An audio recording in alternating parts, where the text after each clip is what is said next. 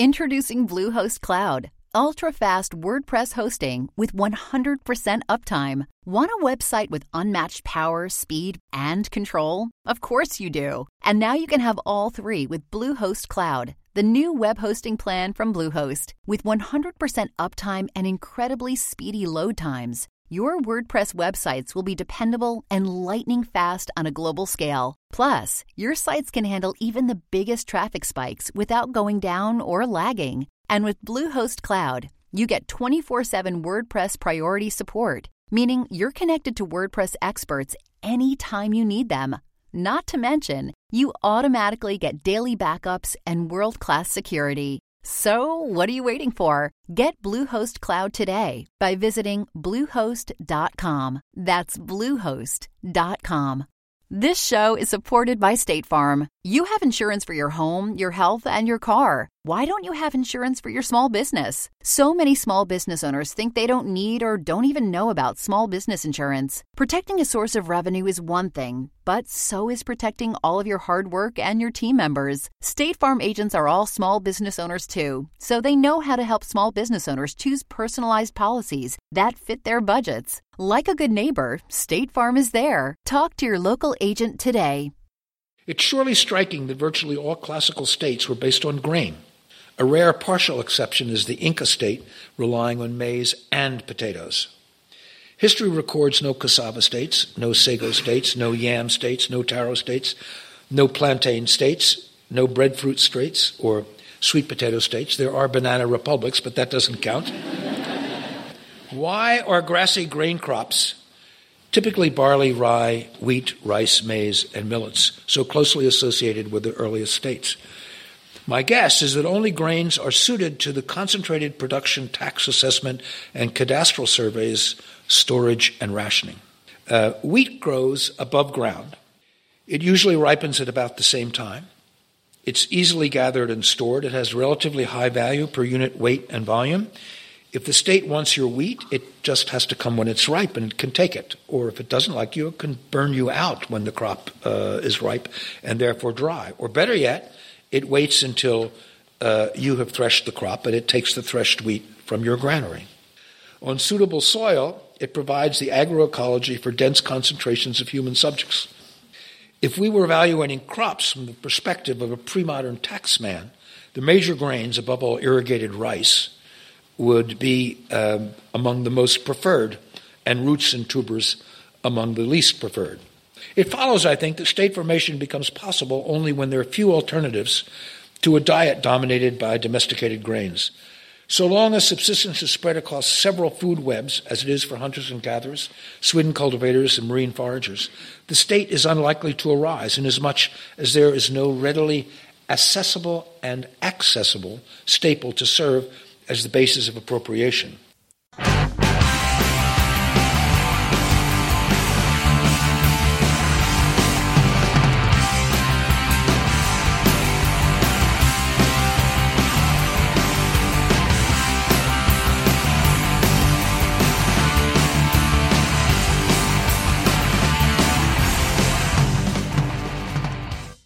Welcome to episode 87 of the Dangerous History Podcast.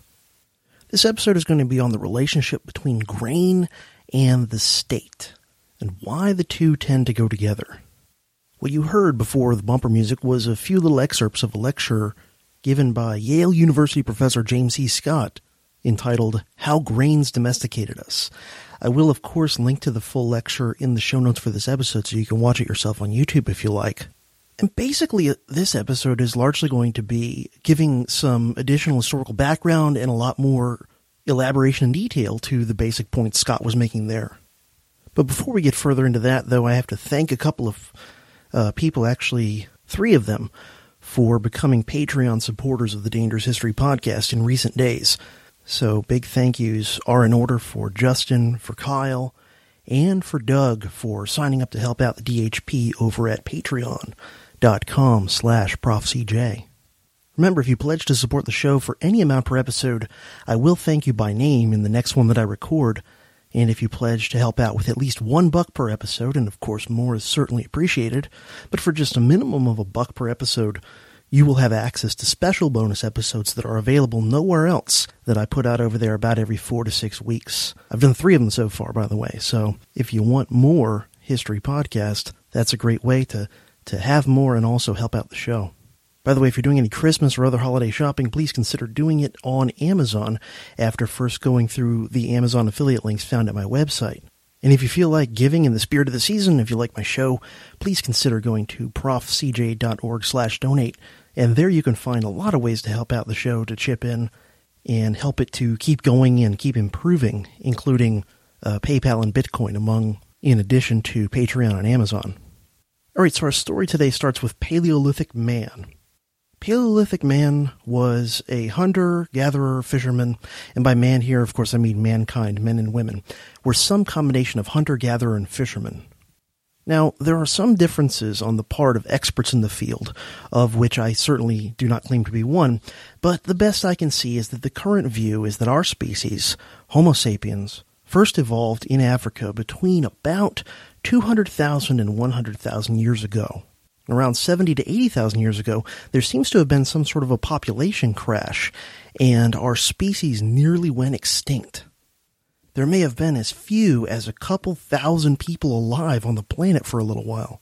But then around 60,000 years ago, the population began rebounding strongly, and some people left Africa for Eurasia and then later branched out to other parts of the world from there. And in a relatively short amount of time, by about 45,000 years ago, human beings could be found on every continent on Earth except for Antarctica.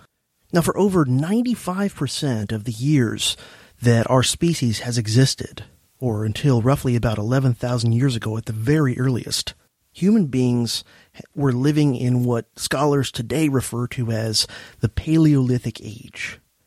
Everyone lived a hunter gatherer lifestyle during this time, and during this period, humans came to occupy almost every environmental niche on planet Earth.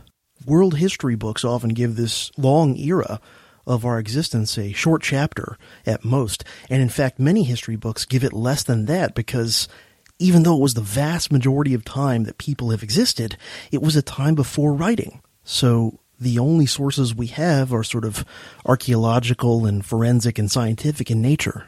Now, during this time period, people lived on a wide variety of foods, depending on season and, and where they were and so on, including things like berries, nuts, roots, and animal protein from a variety of sources, including usually a combination of hunting, scavenging, and fishing. But for most of that time, grains were a relatively minor uh, part of the human diet, even in, in some cases, not at all a part of the human diet. But people were people, and, and people had the same basic brain that we do today for the most part. And early people were already innovating. They were figuring out how to make tools, how to make weapons. Groups of people began trading with each other, and we find evidence that people were already concerned even with things like aesthetics. They were decorating themselves, they were decorating their possessions with pigments and beads and designs and whatnot. They painted in caves, they made sculptures, they made carvings as humans moved out of Africa and into other diverse environments, they continued to adapt and to innovate everything from different tools and weapons to different types of clothing and nets and other fishing devices, various sorts of containers, even pottery came about during the Paleolithic. Over time, there was sort of a revolution, particularly with blade technology, where blades started to get simultaneously smaller and yet much more effective. Uh, an interesting process that some people compare to today's ever increasing miniaturization of high tech hardware. Paleolithic people lived in small groups, usually numbering less than 50 people, and they were, for the most part, nomadic and, by our standards, highly egalitarian. Massive differentials in wealth and power arose later with sedentary agricultural life. Robert Strayer, in his world history textbook Ways of the World, sums it up like this quote, With no formal chiefs, kings, bureaucrats, soldiers, nobles, or priests, Paleolithic men and women were perhaps freer of tyranny and oppression than any subsequent kind of human society, even if they were more constrained by the forces of nature. Genders seem to have been more equal than in most later societies, though there were certainly clear divisions of labor and separate spheres between male and female. In general, men were more involved with hunting, women more with gathering. In these tribal societies, leadership existed, but in a much more limited, temporary, and um, less coercive fashion than what we're familiar with today, or even in ancient times. Leaders, such as they were, tended to arise organically within a society for specific purposes. For example, a guy who was known as the best hunter in his tribe would likely call the shots when a group went out, after big game. Likewise, someone with a reputation as being a very cunning warrior might be calling the shots when it came time to defend the tribe against other tribes. But these sorts of leaders wouldn't have had anything resembling the permanent and coercive power and the titles and so on of later chieftains, let alone kings. Now, certainly there were natural distinctions between individual people, owing to size, strength, talents, attractiveness, intelligence, etc., inherent qualities like that. But the ramifications of these differences were relatively moderate compared with the inequalities that quickly arose in later times with the coming of agriculture and quote unquote civilization. People in hunter gatherer societies typically worked far fewer hours to meet their needs than later peoples, leaving them with a heck of a lot more leisure time. So, in other words, that means that for the vast majority of human existence, which is by far what is responsible for giving us the genetic hardware and software we have, human beings typically had far more leisure time than they do today. In other words, there's an evolutionarily based human need for leisure. So, right there, I just have to say as an aside, a giant middle finger to the Puritans and their work ethic of work being inherently good for its own sake. Anthropologist Marshall Sahlins famously called hunter gatherers the original affluent society because they satisfied their needs with a fairly small amount of what today we would call work. Now, certainly things weren't perfect, and I don't want to depict some sort of utopian history of these hunter gatherers. It's actually true that violent death at the hands of another human being seems to have been a more frequent cause of death in hunter gatherer societies than in later agricultural slash sedentary societies.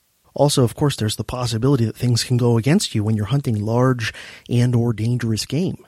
But when it came to sort of medical health, barring injury at the hands of an animal or accident or another human being, these people tended to be healthier uh, by many measures than later agricultural people. And certainly based on, on what we can tell and also of what we know of later hunter gatherer societies uh, who endured even into the modern era, they also tended to have um, less of what we might call mental illnesses than post agricultural societies. Now, as late as 30,000 years ago, there were, according to current estimates, only about half a million people on planet Earth. So, still, the planet was mostly devoid of humans relative to what we're used to. And people were still mostly uh, living the way they had since people came into being, with just, you know, minor innovations here and there as far as tools and weapons. But then, rather suddenly, beginning around 11,000 years ago or so, human beings in several regions began domesticating certain species of plants and animals and engaging in forms of food production other than just hunting and gathering. Now, why did this happen when it did? Well, it seems like a few factors may have come together at the same time. Um, just a, a, few millennia before this, people in, in some areas began to incorporate more uh, wild grains into their diet via hunting and gathering. So there was increasing familiarity with certain things that would later become domesticated crops. In addition, this is roughly around the time that the last ice age was coming to an end. As a result, many of the megafauna, the giant animals that people had previously hunted, began to fade away. Now, these extinctions were primarily caused just by the climate changing, but they were probably accelerated to a certain degree by human predation, since by this period humans were geographically pretty widespread beginning a little bit before this time period, right, just before the agricultural revolution, we find people in a few areas becoming more sedentary. And this actually set the stage for what is known as the Neolithic Revolution or the Agricultural Revolution, sometimes referred to as the first agricultural revolution because some people speak of a one or two um, significant changes in food production occurring in the modern era as agricultural revolutions. So anyway, beginning around uh, 11,000 BC to 10,000 BC, thereabouts, the so called Neolithic or agricultural revolution began to occur in several parts of the world. The term Neolithic or agricultural revolution All it means is a shift from hunting gathering type lifestyle to agriculture as the main way of procuring food. And then tied into that, uh, it encompasses a lot of other associated changes in human society, such as increases in population density in the areas affected by this revolution, things like urbanization, significantly increased uh, social stratification, increases in human specialization in terms of the task one does with most of one's uh, waking time, you know, the division of labor. You also start to get more complex forms of art, larger and more complex forms of architecture, much more uh, centralized and hierarchical forms of government, of course, involving into what we would think of as early states. And you also get writing, or at least something that performs the analogous function, even if it's not something that most of us would immediately consider or recognize uh, as writing. Now, some of these changes and developments were net positives to human beings overall, while some of them benefited only a small few um, elite people and actually were detrimental to the vast majority. Some of them also were changes that, um, in the short term, harmed people, and perhaps in the long term, um, had some benefits. Now, in most of the areas where this agricultural revolution occurred, one or more species of grain became the main source of food for most of the population. And this thus became um, intricately connected to the increasingly coercive and hierarchical political systems. In other words, almost everywhere, with just a few notable exceptions, states were built on grain. Now, here's an interesting question Which came first, sedentism or agriculture? In other words, did people settle down and stay in one place first? Or did they start farming first? And what's interesting is the answer seems to have been the former. Sedentism came first. Certain people began to adopt a sedentary lifestyle before they adopted agriculture as we know it. The earliest sedentary societies emerged around river mouths where skillful fishing of migratory schools of fish allowed them to stay put and yet also be fruitful and multiply.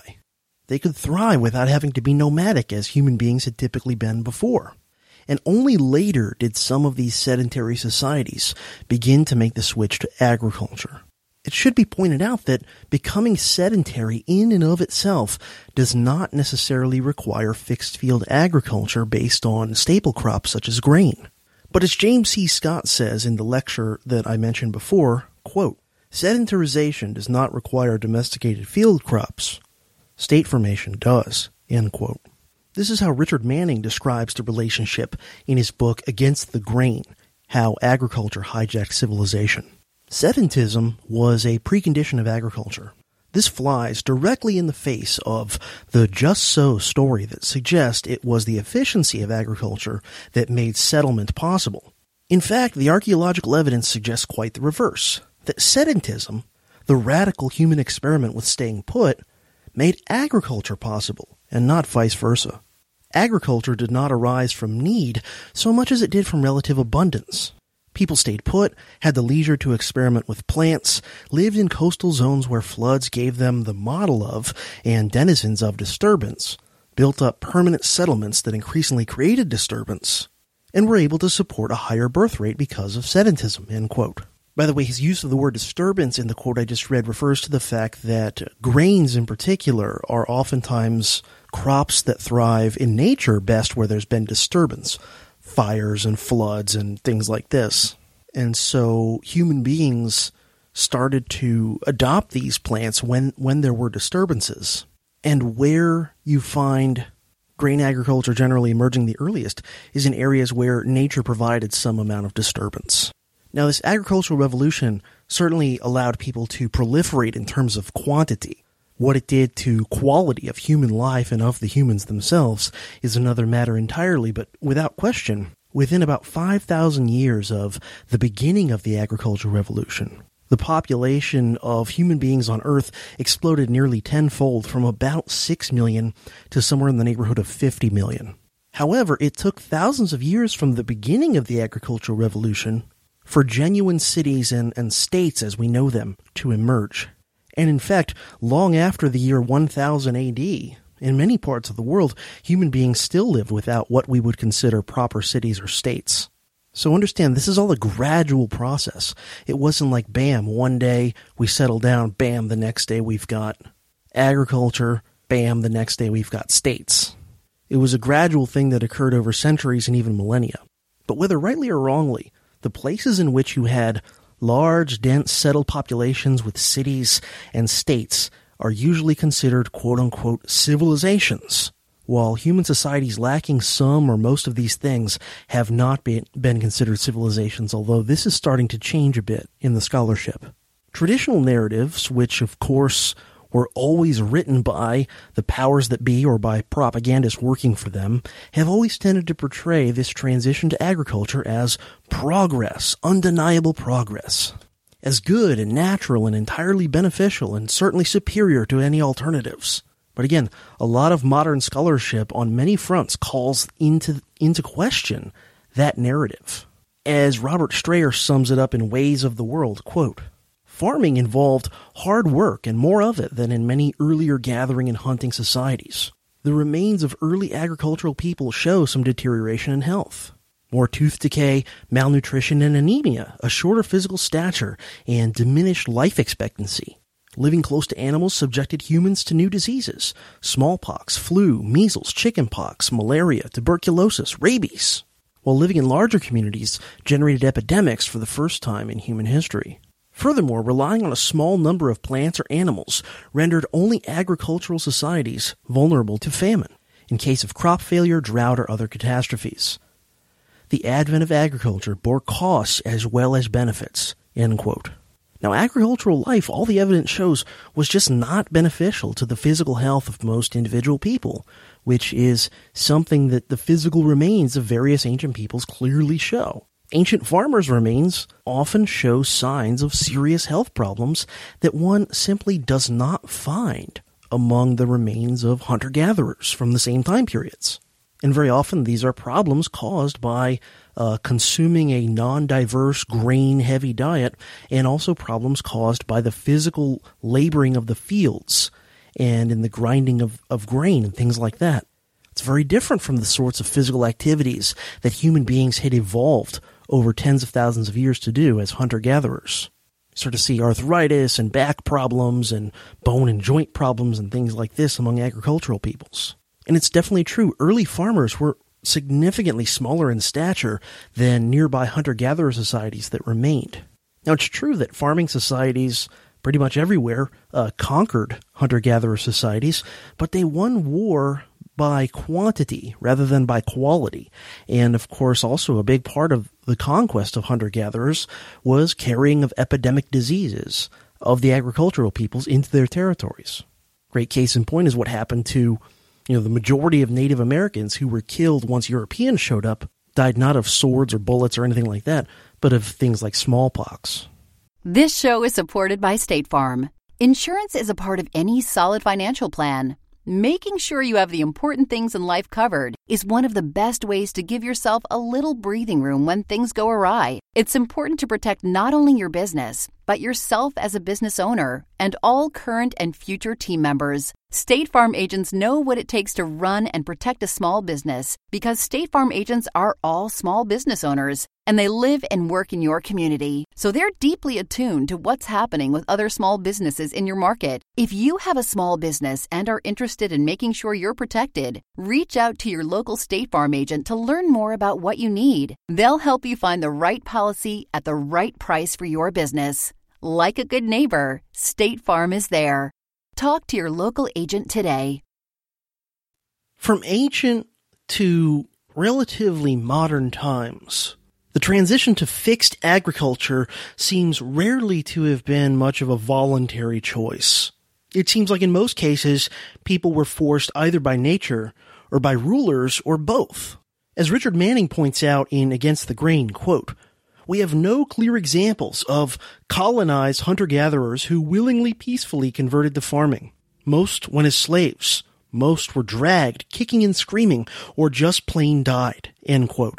In fact, as Manning points out, quote, by and large, farming spread by genocide. Those hunter-gatherers who apparently chose to adopt it tended to pick and choose, to assimilate only those parts of it that were attractive to them, pastoralism most often, end quote. Many, many people since the Neolithic Revolution have deliberately resisted incorporation into quote unquote civilization because they understood very well that it meant a drastic loss in their basic individual personal freedom. For a lot more detail on many examples of this phenomenon, mostly from Southeast Asia, but some mentions of a few others as well, of course, read the great book The Art of Not Being Governed by James Scott. Scott and many others have made the argument that humans, in a way, become slaves. Once they've domesticated plants and animals, they become slaves to taking care of those domesticated plants and animals. Because in domesticating those species, in making them in various ways more useful and amenable to human preferences, humans made them weaker in terms of their vulnerability to nature and made them thus far more dependent on human care and human protection to survive. And so people, as they become enslaved to these different plants and animals, human life becomes much more monotonous, especially when you're talking about fixed field monocrop agriculture compared to things like the variety of life and the variety of tasks that humans evolved with as the norm when they were hunter gatherers. In fact, in the book Against the Grain, Richard Manning says that agriculture fundamentally dehumanized people. Very interesting.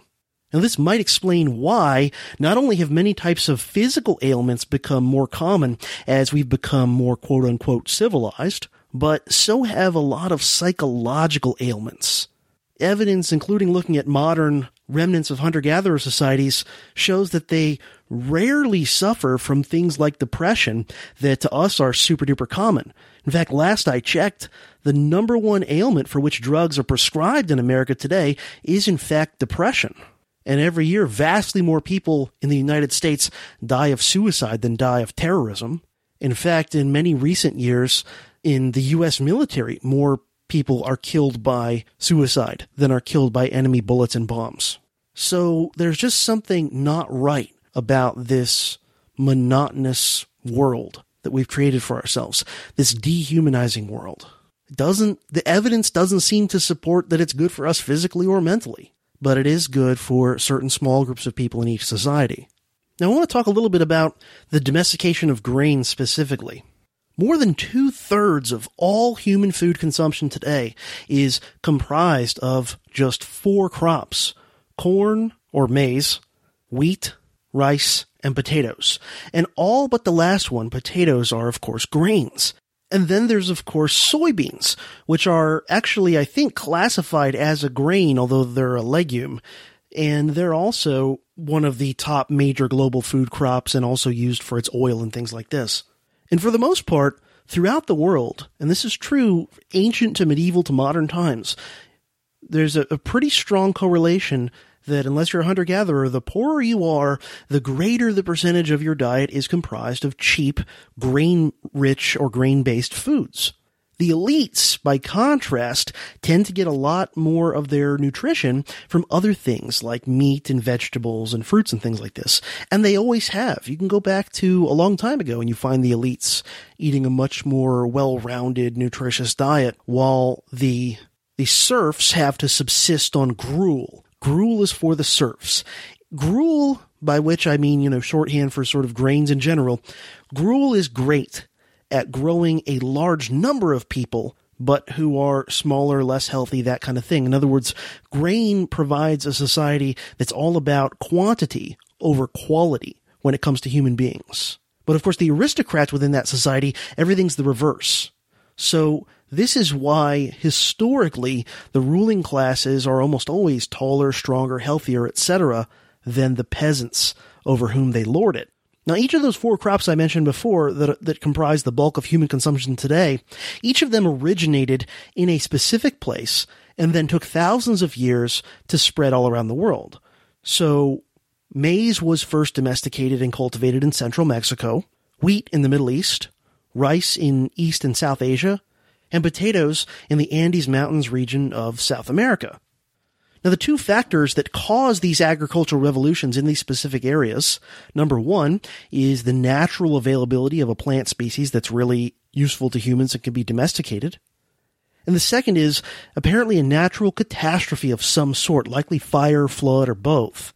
You see, it just so happens that in nature, grains are a colonizing plant that comes in following things like environmental natural disasters.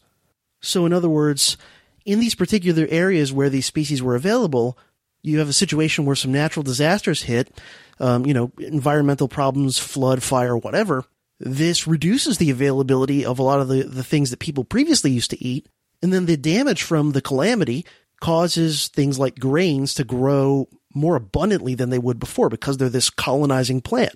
And so as a result, people adapt to this and then they figure out how to cultivate these things themselves rather than just gathering them from nature.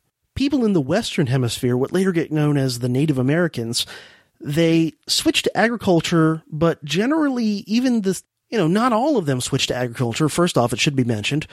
I did a show on the Calusa Indians, who are a case of people who uh, basically had nothing that we would think of as agriculture other than maybe a tiny bit of of uh, gardening for peppers or something. And then there are other examples. You know, the the northern tribes didn't really have agriculture, the Inuit and so on. But even among those tribes that did, for the most part, switch to agriculture for their subsistence, they still maintained hunting and or gathering and fishing to more of a degree than Eurasians did. And the the biggest reason for this was the almost complete absence of really domesticable animal species, especially large domesticable animal species in the New World prior to European contact. Pigs, sheep, cattle, horses, etc., you know, most of the main livestock animals, especially the larger ones, were simply not available in nature prior to the Columbian voyages. Native Americans basically had llamas and alpacas, which aren't as good as some of those other species from a utility standpoint. And not only that, not only are llamas and alpacas not as useful as some of the old world species, they also weren't very widespread geographically. And so, because of this uh, relative poverty of livestock, this reduced Native Americans' potential supplies of energy, you know, animal power to help you uh, in, in larger scale and, and more effectively do things like plow fields and transport goods. And then this relative lack of livestock also reduced fertilizer because it reduced how much manure you could use to help your fields be more productive. So it wasn't that the Native Americans were any quote unquote dumber or anything like that. It was simply they were making do with what they had and what they had was not always quite as productive in the agricultural uh, arena anyway as what the Eurasians had access to. And for more on a lot of this stuff, you can check out Guns, Germs, and Steel by Jared Diamond. And one other thing that, that Diamond points out in Guns, Germs, and Steel is simply geographical layout of the various major landmasses on Earth. It just so happens that the American continents, both north and south, are for the most part laid out in a much more north-south orientation in contrast to Eurasia, which is much more of what Diamond refers to as an east-west axis. It goes more, you know, side to side in terms of the continent's layout. So what this means is that in Eurasia, it's a lot easier for really useful crops to be spread more rapidly because climate, of course, tends to vary a lot less drastically when you move east and west as opposed to when you move north or south. So you have these various arenas of the world in which there's an agricultural revolution, in some places it's it's more dramatic and causes more change than others, but in all places it's pretty pretty darn dramatic compared to what came before. And sedentary agriculture in general and grain agriculture in particular led not immediately. It didn't happen like flipping a switch. We're talking uh, centuries, maybe even a few millennia. Not immediately, but eventually, sedentary agriculture led to the beginnings of civilization. Now, civilization is a tricky term. It's one of those things a lot of people seem to have an attitude towards it, like the famous uh, Supreme Court justice statement on on pornography. I can't define it, but I know it when I see it, right? A lot of people seem to have that attitude towards civilization, and different scholars and intellectuals have tried to define civilization in different ways. And understand the exact criteria for defining what is and is not a civilization are very controversial literacy has traditionally been used as kind of the major dividing line between so-called civilized and uncivilized human societies. But today that's a lot less universal. And scholars today are much more likely to classify at least some non-literate societies as civilizations if they are complex and have certain other characteristics. Interestingly, one characteristic that is often used to delineate civilizations is the presence of some type of a state, an organized institution that compels obedience from the people in a given territory, and an institution that attempts, as much as possible anyway, within its logistic capabilities, to monopolize violence. The ancient Sumerians with their city-states and eventually early empires are commonly portrayed as the world's first true civilization in the full-fledged meaning of the term, especially in the traditional understandings of the term. Their civilization arose in Mesopotamia, modern-day Iraq, around 3500 BC or thereabouts. Roughly around the same time, maybe slightly later, you get Egyptian civilization near the mouth of the Nile River roughly around the same time as that. Um, there's an interesting civilization that I don't actually don't know that much about. That uh, at least today we called Norte Chico along the Peruvian coast, which I'll have to look more into. I put it on my list of twenty thousand things to look more into. This civilization is unusual compared to the others from its time period in that it relied heavily on fishing and had no grain agriculture. Now, roughly a few centuries before the year 2000 BC, Chinese civilization began to emerge, as did a civilization in the Indus Valley in modern day Pakistan, which seems to have been a little bit less warlike and hierarchical than most other early civilizations. Now, in early civilizations is where one typically begins to see vast inequalities in human material condition.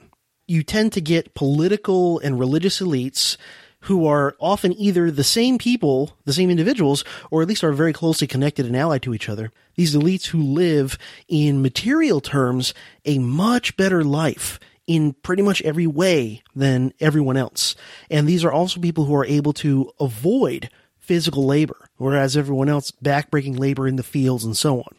Now, below the elites in these early civilizations, you have what are sometimes referred to as free commoners, most of whom would have been farmers and also some smaller numbers of artisans and things like that. Through a combination of various types of taxes and or what's called corvée labor, which if you don't know that term, it's simply uh, quotas of required work. It might mean you're not a slave, but you owe your political masters or whatever a certain number of days of unpaid labor per year. This is a feature, for example, later of, of uh, medieval serfdom but it actually was happening way back in ancient times. So you might be a free commoner, but not only do you have to pay some taxes, you also have to do some labor. Shows you, right, the hollowness of the word free in a lot of cases. So anyway, through a combination of various sorts of taxes, usually also along with corvée labor, these people, these free commoners, whether they're the majority, the, the small farmers, or they're the urban artisans, these people largely funded their respective states with the surplus of their productivity. Now, of course, a lot of people in these early civilizations were not even at that uh, level of free commoner. They were slaves. And it is, of course, absolutely true that the rise of civilization and the rise of slavery went hand in hand. As Robert Strayer puts it, quote, slavery and civilization, in fact, seem to have emerged together. From the days of the earliest civilizations until the 19th century, the practice of people owning people was an enduring feature of state-based societies everywhere. Now, in addition to class stratification, gender inequalities also tended to magnify over what they were before civilization and the state and those types of institutions came into being. Though rhetorically, Lots of early kings and emperors wanted to be and aspired to be totalitarian. The reality was that in practice, these very earliest states couldn't achieve anything resembling totalitarian aspirations simply due to the limitations of the logistics and technology of the time. It's hard to rule a vast territory and a vast population today in a totalitarian fashion with all the technologies we have today. Imagine trying to do it 5,000 years ago. The reality is that regardless of their totalitarian rhetoric, in practice, these early states, including even the early empires, were often really run in a way that, by comparison to modern centralized nation states, was much more decentralized and localized. In other words, they kind of had to delegate. And there was a certain degree of negotiation between the center and the periphery in early states. While early states did provide certain functions that one could argue benefited society as a whole, such as certain types of infrastructure, you know, irrigation projects in certain areas that were kind of vital to everyone's survival, as well as protection from hostile neighbors, which, you know, could be real. It's not always a false flag, right?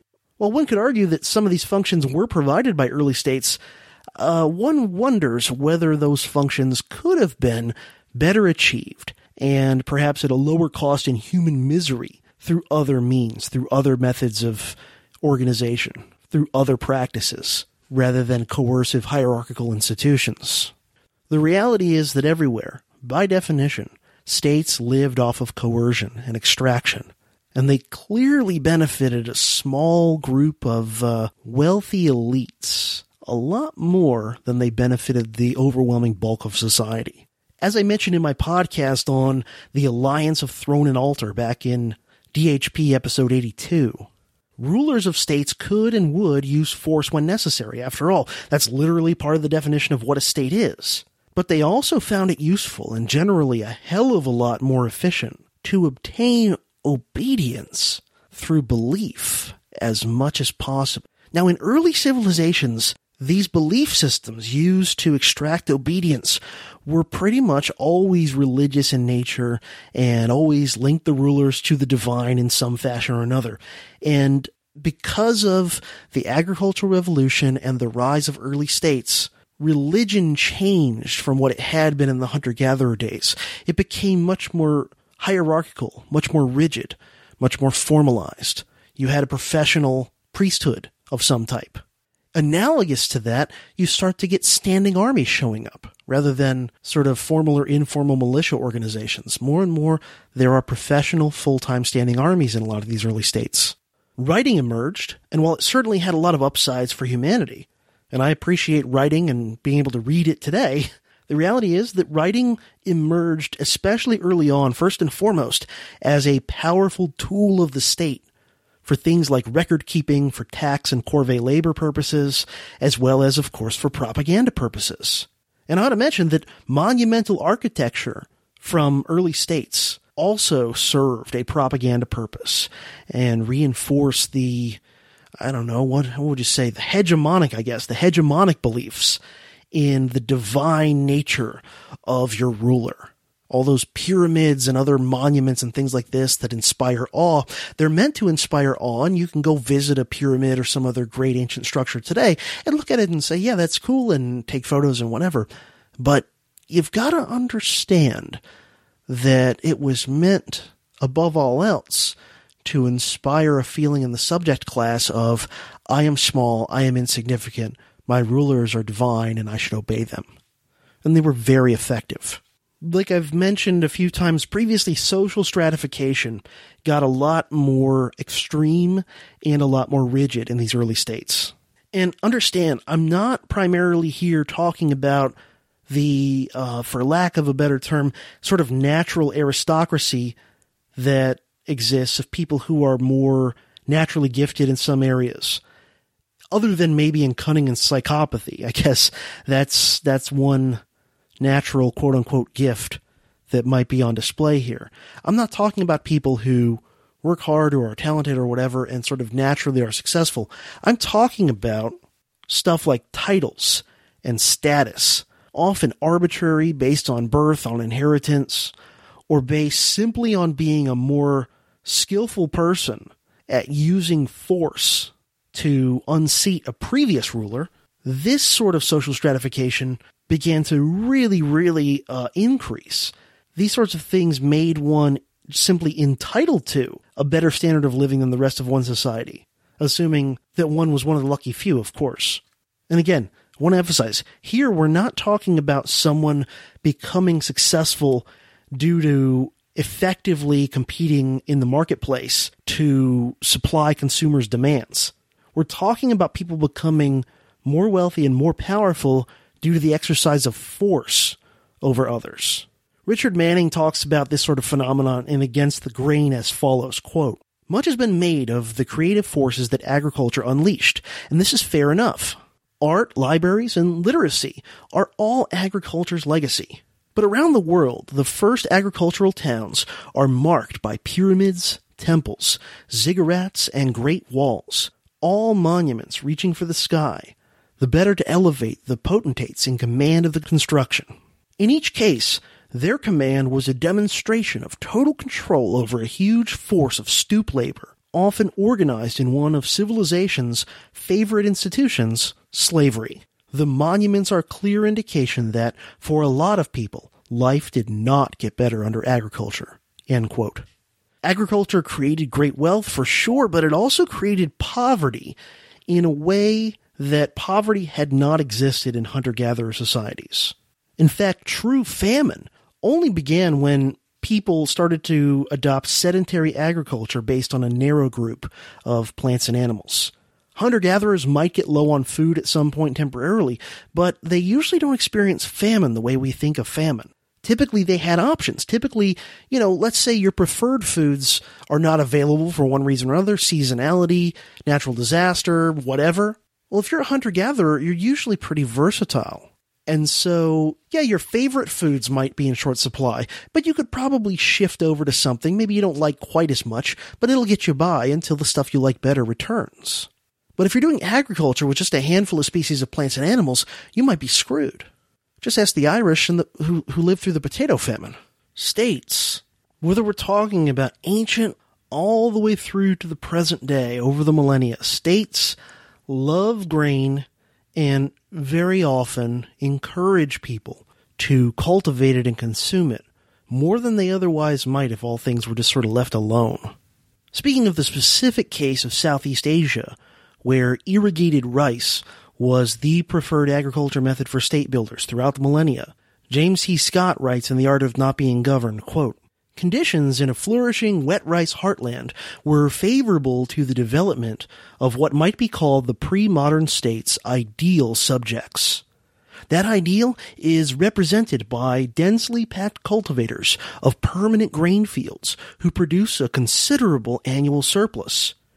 Having put considerable labor into their paddy fields, over generations perhaps, they are reluctant to pack up and leave.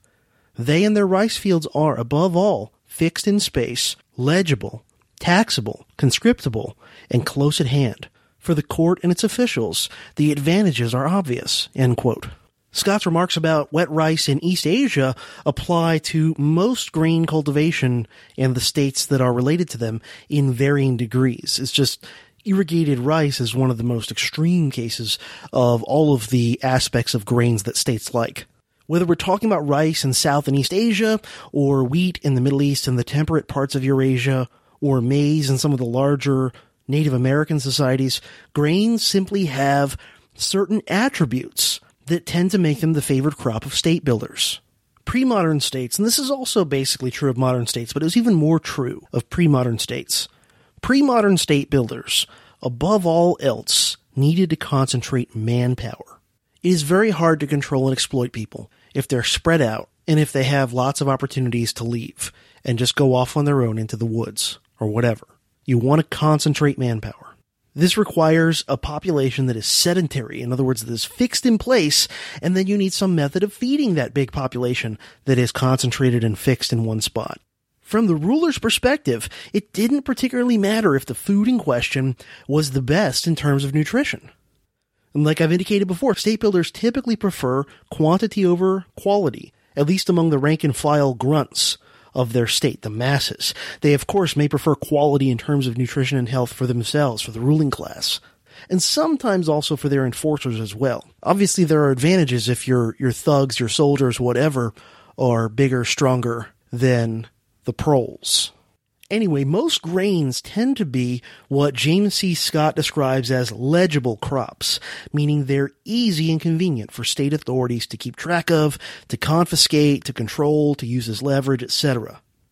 In The Art of Not Being Governed, Scott points out that what pre-modern rulers wanted, and I think this is also still true to a degree, not just in agriculture, by the way, of modern states, what pre-modern rulers wanted more than gross domestic product or GDP, just a larger economy, what they really wanted was to maximize what Scott refers to as state accessible product or SAP, state accessible product. Again, I would argue this is equally, if not more true of the modern state as well. And of course, the modern economy is much more varied and has a lot more to it than just agriculture. And so in general, states, I think, tend to prefer, they would rather have a less productive economy in absolute terms, but that's easier for them to control and exploit and uh, take their cut from, than to have a much more productive, thriving economy, but which is harder for them to control and to take their cut from. James C. Scott writes this in The Art of Not Being Governed, quote, State accessible product and gross domestic product are not simply different. They are, in many respects, at odds with each other. Successful state building is directed towards the maximization of the state accessible product. It profits the ruler not at all if his nominal subjects flourish, say, by foraging, hunting, or shifting agriculture at too great a distance from court. It similarly profits the ruler little if his subjects grow a diverse suite of crops of different maturation, or crops that spoil quickly, and are therefore hard to assess, collect, and store. Given a choice between patterns of subsistence that are relatively unfavorable to the cultivator, but which yield a greater return in manpower or grain to the state, and those patterns which benefit the cultivator but deprive the state, the ruler will choose the former every time. The ruler then maximizes the state accessible product if necessary at the expense of the overall wealth of the realm and its subjects. End quote. So what does grain do? What are its characteristics? And again, these words by Scott have already alluded to a lot of this, but just to delve into it in detail. Grain agriculture tends to concentrate population compared to other forms of food production. Irrigated rice, of course, the most extreme example of this, but it's true of other forms of grain to a lesser extent as well states have always preferred concentrated populations to dispersed ones. It's easier to control, easier to monitor, easier to exploit, etc. Notice how many modern quote unquote green policies are aimed at herding more people into dense urban areas, whether they like it or not. Now, I'm not putting you down if you like living in a big, dense urban area. You know, people like different stuff. But I've noticed, and I'm not the only one, how much modern states really want to force everybody into that, whether they actually want it or not, whether the people in question want it or not. Grains are basically uniform, especially if it's a full on monoculture. All production, all steps from planting to harvesting and everything in between, and even the things after harvesting, like grinding it up and whatever, all this stuff is occurring in the same annual rhythms. It makes things a lot simpler, a lot easier for state agents to monitor, to control, and to confiscate. And there is a spillover effect. Scott and lots of the other authors I've referenced and quoted from this episode talk about. There's this spillover effect where it tends to make other aspects of life much more uniform as well. This uniformity makes society more uniform. And of course, this is to the benefit of rulers. It's easier to control people who are homogenized than to control a bunch of weird, quirky, unique, motley individuals. Grain ripens at the same time you know, for the same species in the same location. And in addition to that, it has to be harvested during a relatively narrow window of time. It's not a crop you can just, it's an annual crop. So it's not one you can just sit there and let grow until later and then harvest it. Of course, it helps that grains grow above ground, making them very easy to see, to count, to keep track of as well. Grains are also highly storable.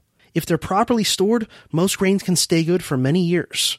Now, this allows states to collect huge amounts through taxes and store them in giant granaries and whatever without the fear that their their spoils, their revenue will go bad and lose all their value. And it's very true that the rise of states and the rise of granaries go hand in hand.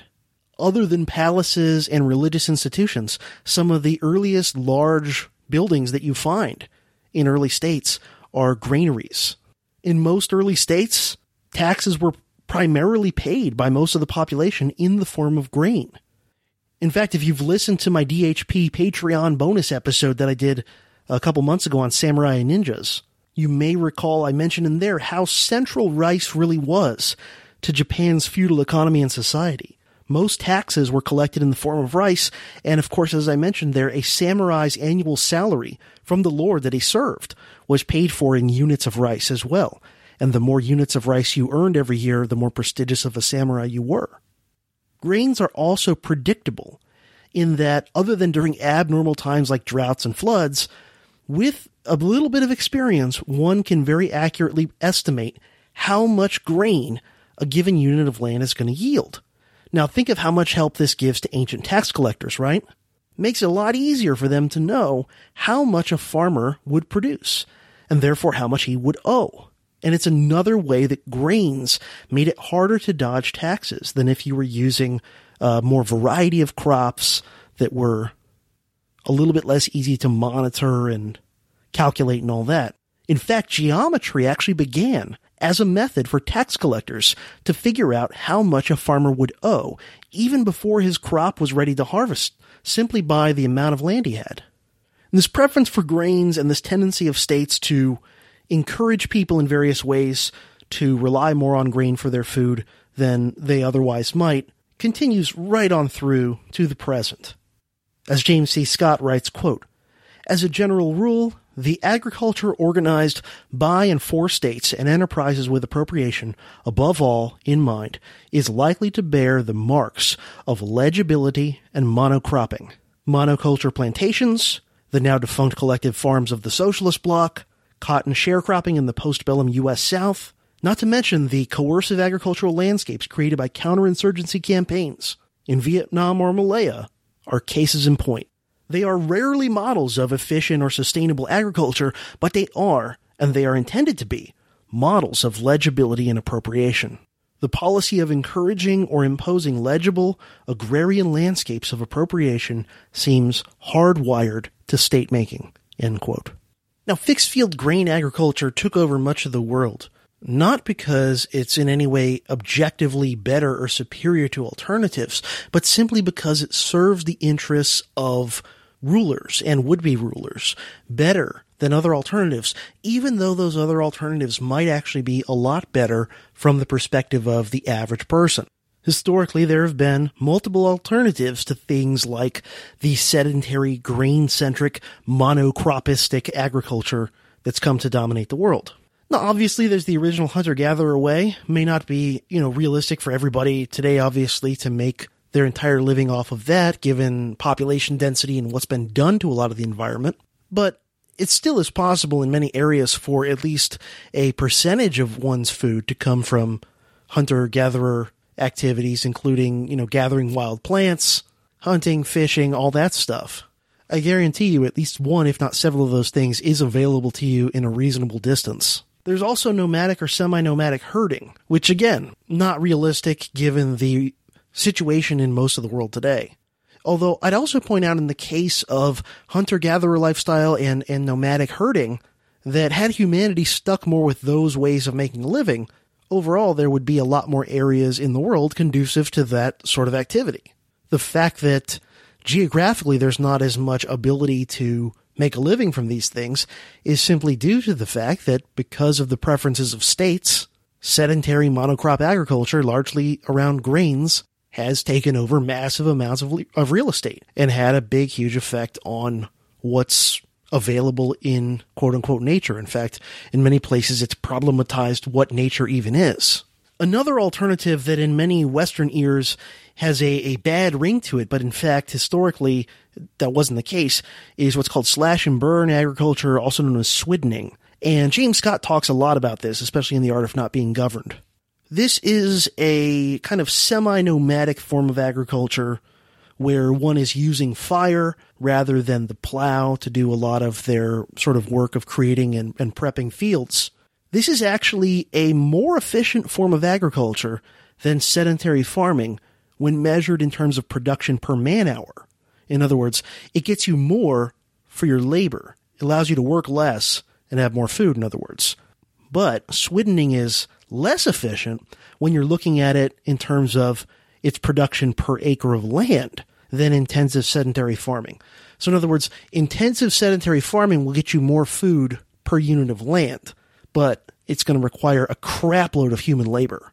By contrast, swiddening is much more efficient from the standpoint of labor. It gets you more food for less work, but it requires, you know, a bit more land. So from a state's point of view, swiddening sucks. It is, in terms of like actual farming, probably the least preferred form of farming on the parts of states. In part because the people tend to be mobile and all that, but also in part because the sorts of crops that are associated with swiddening are the types of crops that are a lot harder to control, a lot harder to surveil, a lot harder to confiscate, to tax, etc. If you're a state, it's just a lot harder to impose your will on people conducting that sort of lifestyle than it is against people who are sedentary, using what we know of as conventional agriculture.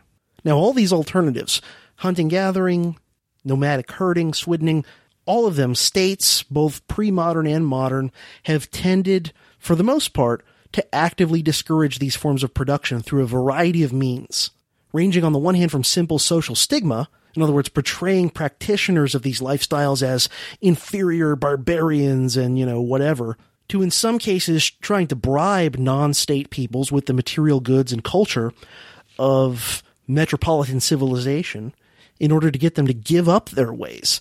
Of course, never mind that the pluses of civilization have, until very recently, only been available to tiny elites in each civilization. But uh, that's that's been the propaganda, right? Come come join the civilization, and you can have all these goods and luxury and what have you. Two, of course, flat out conquest and genocide. And all sorts of measures in between states have employed against these alternative ways of providing food. And of course, very recently, modern states, in seeking to eliminate what remains of slash and burn agriculture or swiddening, often demonize it as bad for the environment, though historically, at least in terms of the traditional ways it was done, this was largely untrue. In fact, traditional slash and burn agriculture actually harms the environment a lot less than modern monocrop agriculture does all of these alternatives, when effectively practiced the way people used to thousands of years ago, and in a few parts of the world up until fairly recently, all of these alternatives provide more return for labor input than sedentary large scale grain agriculture. And as a result, humans naturally want to get the most for the smallest amount of labor.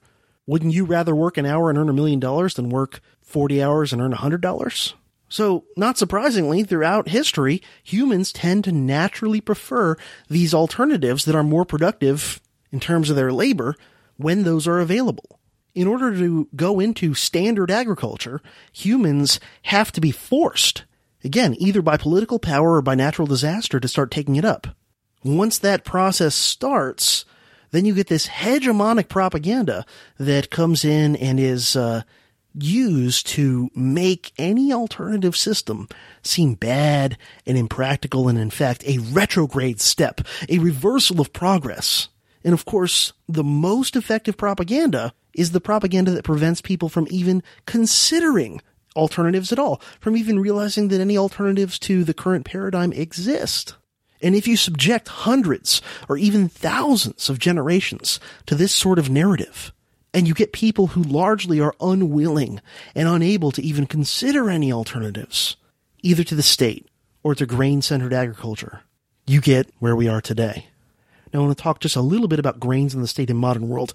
This will by no means be an exhaustive or detailed report on this. Plenty of people, particularly a lot of people among the low carb and sort of paleo primal type people who are kind of, you know, anti grain from a nutritional stand of, standpoint primarily, uh, these people, and I don't claim to be a, a biologist or a nutrition expert or whatever, but these sorts of people have already done a lot of detail showing the links between grains and the state, especially in kind of the developed world in recent years. As far as I know, and again, I've not done an exhaustive study, so, you know, I, I'm sure there are exceptions or whatever, but to my knowledge, most countries in the world, most governments in the world, have agricultural subsidies and regulations that, looking at the totality, among other things, to one degree or another, either by default or purposefully, encourage their citizens to consume large amounts of grain and, uh, in many cases, also encourage production of large amounts of grain. Just think of the old long-standing FDA food group pyramid, right? It had grains on the base and it recommended 6 to 11 servings of grains a day. That's a crap load of wheat, gluten, carbs, whatever you want to call it. By contrast, that same food pyramid, which was the paradigm for decades, recommended only two to three servings of meat per day and very limited amounts of fat. Not even any number of servings. It just said use sparingly. And it didn't even really get into like some fats are actually really good for you. Now, they've scrapped the food pyramid, your tax dollars at work, and they replaced it with choose my plate. And I think that's all one word. Now, choose my plate is not as ridiculously overwhelmingly slanted towards grain as the old pyramid, but it still calls for at least a quarter of your calorie intake to be composed of grains. Now, could this be because of Monsanto, ConAgra, etc., all the others grow a crapload of grain? so they want you to consume a crapload of grain? And whether it's actually good for you physically, mentally, uh, socially, economically, irrelevant. USD agriculture regulations and subsidies and all that, they overwhelmingly tend to benefit large scale grain producers, which is why things like canola oil, soybean oil, high fructose corn syrup are so ubiquitous throughout the United States, even though there's a lot of evidence to show that these things are not good for you.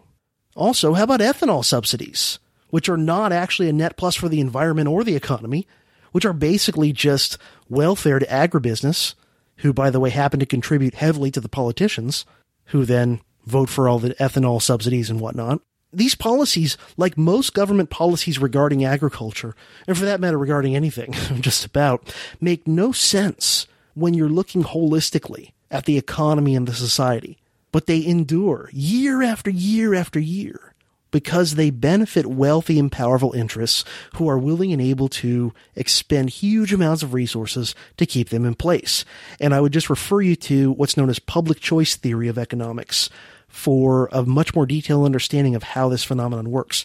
How in a so-called alleged democracy, where in theory the majority rules, how do tiny special interests always get their way and the majority often is thwarted, even in cases where it might actually be right for lack of a better term. The majority might actually be um, wanting something that might be preferable, but uh, you know, tiny special interests get their way over that. Public choice theory. Look it up if you're not familiar with it. And of course, in many cases that are much more horrific and extreme than the U.S., one can frequently see control of the food supply used as a mass murdering weapon and as a, as a massive um, lever on which to work the state's will against the population, whether that population wants it or not. And of course, in these situations, grain is almost always the big thing. Grain tends to be the easiest food of con- food to control. Hasn't changed since ancient times. You want to be able to control a society, get them very, very dependent for most of their food on one or two types of grain, and then have the ability to control that, have the ability to decide who gets it and who doesn't. Whether you're talking about Stalin's Soviet Union, or Mao's China, or even more recent famines in places like Ethiopia and North Korea, you see this happening. States like to control food because humans need food. They control food, they control you. And these sorts of things, these sorts of policies, whether deliberate or just sort of incidental, famines are intimately connected to states. They have ancient roots. Richard Manning in Against the Grain writes, quote, Modern famine is the result of bad government but so was ancient famine. Poverty, government, and famine are co-evolved species. End quote. So if we are to improve our lot, assuming you want that, I think we've got to understand the problem and we've got to understand the paths that have led us to where we are. We, meaning human beings, right? I'm not meaning some nationalistic collective. We as, as the human species, we've become domesticated just as much as the plants and the animals that we cultivate. And as just about anyone who knows anything about it knows, a domesticated livestock animal is a sad, weakly, dependent, vulnerable, sickly shadow of its wild origin. It might be more tame, it might be easier to herd around, but it's a hell of a lot less free. And it's generally pathetically dependent on its captors, who of course are only giving it food and other forms of care so that they can consume it down the road. We've been turned into domesticated livestock. As James C. Scott says in the lecture that I'm uh, going to link to in the show notes on how grains domesticated us, quote, in domesticating much of the natural world, we in turn domesticated ourselves. Only in the context of these domestications did we become suitable raw material for the critical concentrated mass of foodstuffs and manpower that state formation requires. The state is both the beneficiary and the forcing house of these domestications. Like I said earlier, states love to control food. And they love to control it for the same reason that in the modern era, they love to control, as much as possible anyway, education, information, money, healthcare, water, energy, and so on, because by controlling these important resources, they can control you. I understand we can't all be hunter gatherers, nomadic herders, or swiddeners in the modern day. Not saying we can. Not saying there aren't downsides to all those lifestyles. Never claim that uh, hunter gatherer Paleolithic lifestyle is superior in every way to modern society. But it's certainly better in some ways, and it certainly is closer to kind of who we are from a basic evolutionary hardware and software point of view. But I understand we can't go back to those other forms right now. At least most of us can't, given the current circumstances of ourselves and of the world as we've altered it over the past however many, you know, 12,000 years or whatever since the Paleolithic gave way to the Neolithic. But what I'm suggesting just for your consideration is maybe we can start to move as individuals towards systems that offer alternatives towards systems that in some way or another combine the benefits of post Neolithic revolution civilization, everything from modern medicine to writing and all the cool technologies we have. Hey, I love the internet. I love podcasting. I love my iPhone, right? I'm not saying let's all be Luddite cavemen. So maybe we can move in a direction where we combine some of these good things of what's happened since the Neolithic revolution while avoiding or at least minimizing some of its worst aspects and features and side effects. In other words, can we replicate as much as possible some of the circumstances that were beneficial to some of our pre Neolithic ancestors? Just throwing that out there for your consideration, not claiming that I've got all the answers or anything like that. And exactly how to do any of this, I'm not sure. I'm not enough of a scientist or an agricultural expert to give an informed expert opinion on anything like that. I would say that permaculture appears to offer some very interesting possibilities, perhaps when combined, especially with things like uh, some amount of foraging, fishing, hunting, again, where logistically, legally, financially it's possible. But beyond just a few suggestions and speculations and that sort of thing, I'm just not really willing to say. But I will say that looking at both the state and grain centered monocrop agriculture, in both cases, I'm not 100% sure exactly what should or will replace our current systems and our current paradigms. But I do honestly believe that in both cases, the state and its handmaiden grain centered monocrop agriculture, that if we don't begin looking for ways to opt out of these paradigms, of these systems, as much as we can, I do think that our species is likely on a path that will eventually, sooner or later, lead to some sort of disaster. Thank you for listening to the Dangerous History Podcast. Make sure to check out my website, profcj.org. That's profcj.org to find the show notes for this and every other Dangerous History Podcast episode. While there, you can also email subscribe to the website over on the right hand side. You'll see a place to enter your email address, and if you sign up there, you'll simply get an email alert every time I post something new to my website. I promise you won't get any junk or spam or anything like that from me. For any correspondence, please feel free to email me at the email address profcj at profcj.org. You can also connect with and follow me and the show on Facebook and on Twitter, and you can subscribe to the podcast in a variety of ways, including iTunes and Stitcher. If you like the show, there are multiple ways you can help it out. One simply is to spread the word about it any way you have available to you, whether social media, online discussion postings, word of mouth, or whatever, to people that you think might like the show. Also, please consider leaving a review or a rating in venues such as iTunes or Stitcher. There are also multiple ways you can help out the show financially. One is to go to patreon.com slash profcj. That's P-A-T-R-E-O-N dot com slash P-R-O-F-C-J. And sign up to support the show on a per episode basis. If you do that, for any amount, I will thank you by name in the next episode that I record. And if you've signed up for at least a dollar per episode, you'll have access to special monthly bonus episodes via Patreon that are available no place else. You can also visit profcj.org slash donate to donate to the show via PayPal or Bitcoin. And you can also help the show out financially by doing your Amazon shopping after first going through any of the affiliate links found on my website. And if you do that, I will get a small commission from Amazon at no cost to you. So thanks again for listening to the Dangerous History Podcast.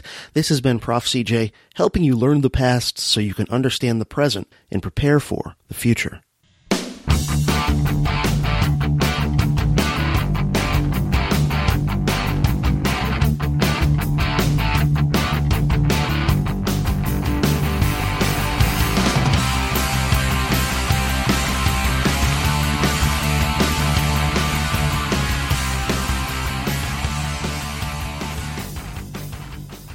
Thanks to State Farm for supporting this show and helping our listeners protect their businesses and lives.